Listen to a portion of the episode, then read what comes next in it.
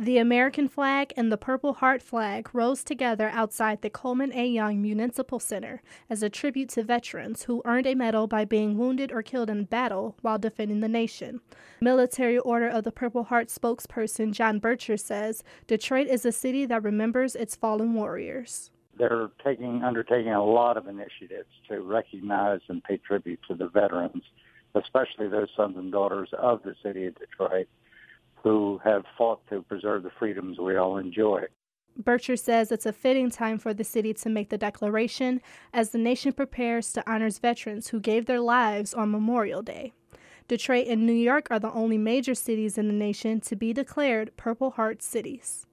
I'm Brianna Tinsley, WDET News.